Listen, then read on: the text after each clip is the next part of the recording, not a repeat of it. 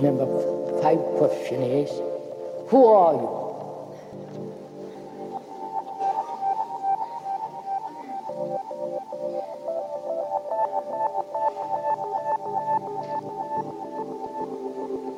Is that an important question?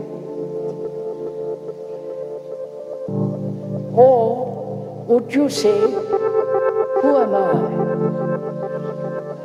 Not who you are, who am I? And if I tell you who I am, what does it matter? It will be out of curiosity. It's like reading a menu at the window. You have to go into the restaurant and eat food. But merely standing outside and reading the menu won't satisfy your hunger.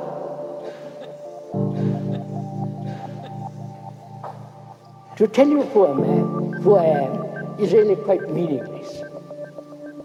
First of all, I'm nobody. Right? That's all.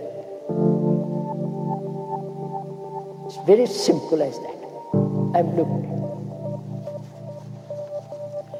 But what is important is who you are.